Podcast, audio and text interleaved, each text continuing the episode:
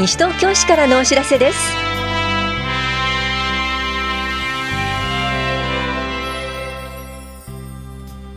今日は休日診療を行っている当番の病院。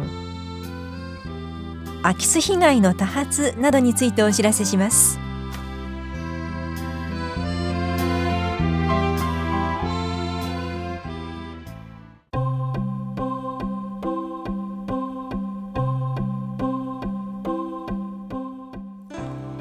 休日診療のお知らせです。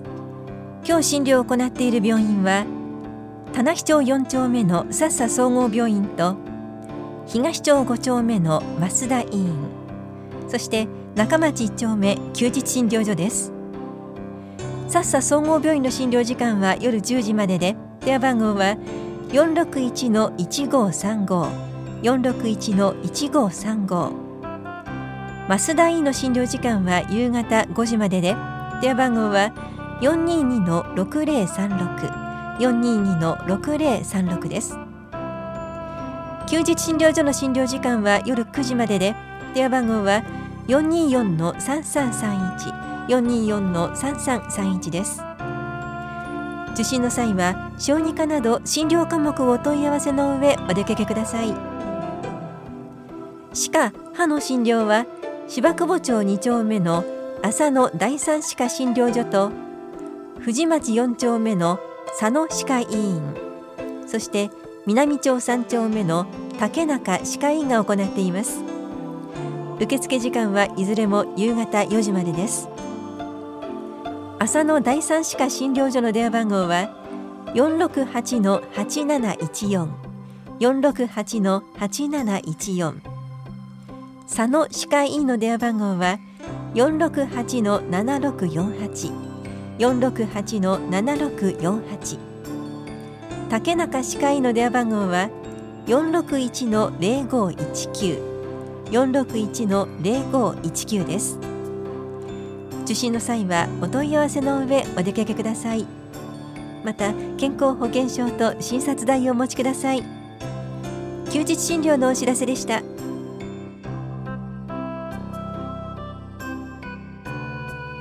空き巣被害にご注意ください。西東京市内で空き巣の被害が多発しています。自宅だけでなくお店や会社の事務所なども狙われています。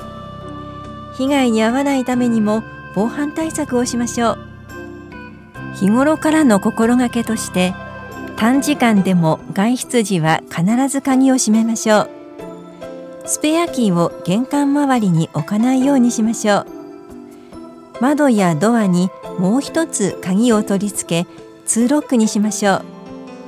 ガラスに防犯フィルムを貼り付けましょう。人に反応するセンサーライトや防犯カメラを取り付けましょう。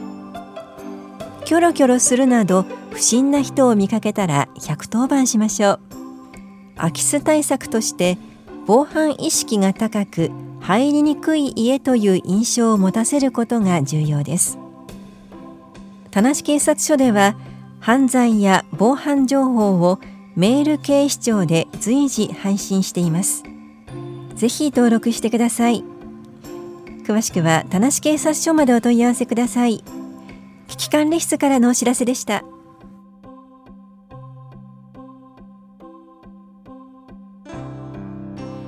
リハビリ窓口相談のお知らせです。リハビリに関する相談を希望する方と関係者を対象にリハビリ方法や福祉用具住宅改修などについて理学療法士による相談を行います。1月8日水曜日午後2時15分から3時15分までと1月23日木曜日午前11時15分から午後0時15分まで。いずれも法や保健福祉総合センターで行われます。相談ご希望の方は前の日までに電話でお申し込みください。お申し込みお問い合わせは健康課までどうぞ。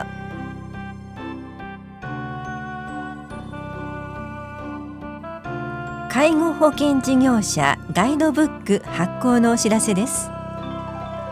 介護保険事業者ガイドブックは西東京市介護保険連絡協議会に参加し市と連携して介護保険サービスを提供している事業者を掲載しています。ぜひご活用ください。ガイドブックは棚視聴者1階と法や保健福祉総合センターの高齢者支援課出張所各地域包括支援センターでお配りしています。高齢者支援課からのお知らせでした。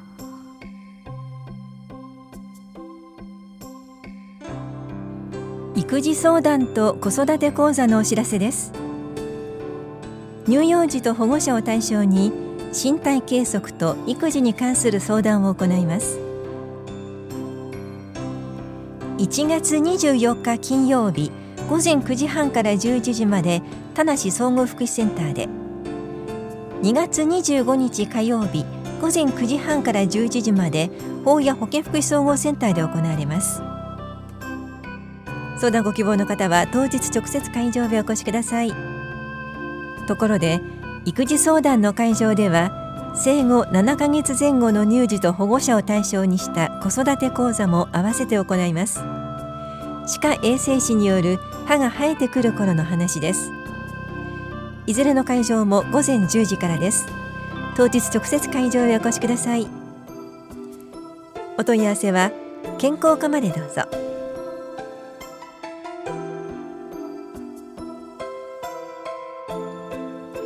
西東京シャキシャキ体操パート1講座のお知らせです。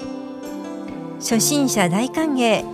足の筋力やバランス能力を向上させましょう。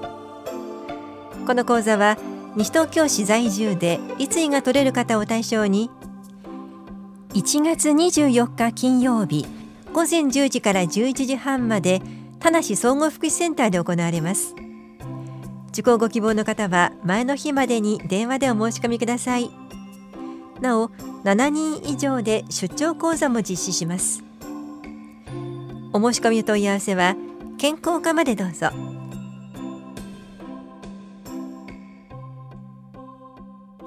消費生活相談よりパソコン使用中の突然の大きな音と警告表示についてお知らせします。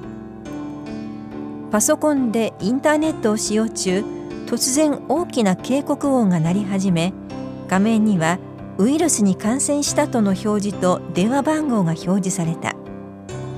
慌てて電話をかけると片言の日本語を話す担当者からセキュリティソフトの導入とサポート契約が必要と案内された。そこで言われるがまま代金5万円をカード決済したがよく考えるとセキュリティソフトはすでに入れている。騙されたのかもしれない。このような相談が寄せられました。同様の相談事例から警告表示は実は単なる広告でありウェブサイト上で広告が表示される仕組みを悪用したものと考えられています。そのような表示が出た場合は慌てずに画面を閉じましょう。それでも画面が消えない場合はブラウザを強制終了するか再起動してください。カード番号を相手に伝えてしまった場合は消費者センターに相談してください。交渉の上解約可能な場合もあります。システムに関する対処法については IPA 情報処理推進機構のホームページに詳しく載っています。消費者センターからのお知らせでした。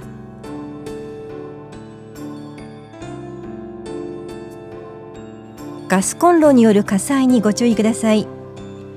調理中にガスコンロの周囲にある可燃物や着衣に着火する火災が発生しています。調理時の着衣着火を防ぐポイントは防煙性能のあるエプロンやアームカバーを使用する。袖や裾が広がった衣服を着ない。鍋などの底から火があふれ出ないように適切な火力調整をすることが必要です。また電動加熱といってガスコンロの熱が壁面の金属板などを伝わり内側の木材を徐々に炭化させ出火に至ることがありますのでガスコンロと壁の距離を適切にとり定期的に点検確認を行いましょう。詳しくは西東京消防署までお問い合わせください。危機管理室からのお知らせでした。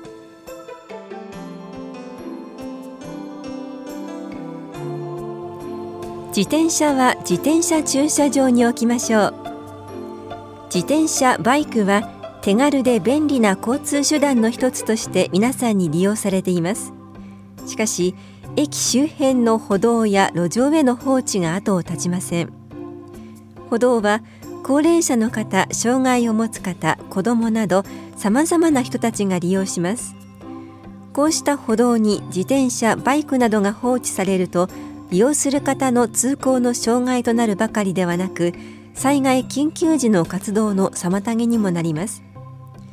通勤通学買い物などで自転車原付バイクなどを利用する際は一人一人が責任を持って自転車駐車場などを利用しましょう。なお原付バイクは場所により制限があります。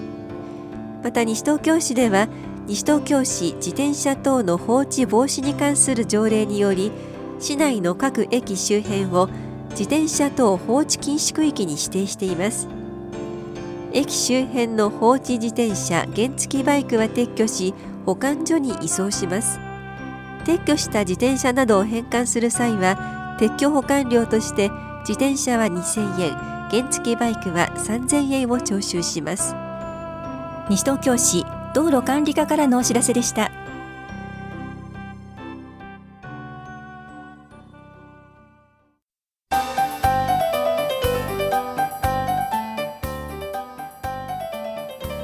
皆さんの健康づくりを応援します。西東京健康チャレンジ2019にご参加ください。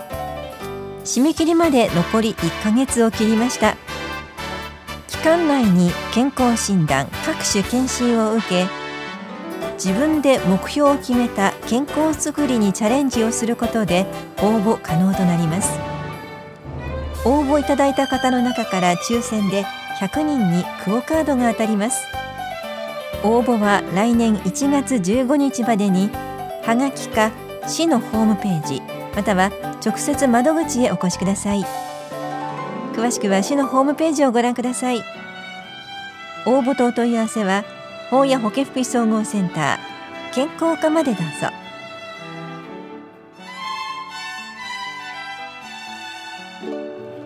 この番組では皆さんからのご意見をお待ちしています。FM 西東京西東京市からのお知らせ係までお寄せください。またお知らせについての詳しい内容は広報西東京や西東京市ウェブをご覧いただくか西東京市役所までお問い合わせください。電話番号は042-464-1311 042-464-1311番です。なお西東京市の一般業務は年末年始12月28日から1月5日までお休みとなります。この期間は住民票等自動交付機コンビニ交付も休止となります。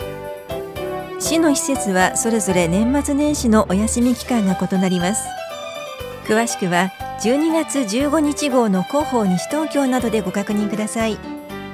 なお花バスは三が日の間運行時刻を変更します。以上西東京市からのお知らせ亀井さゆりでした。それではどうぞ良いお年をお迎えください。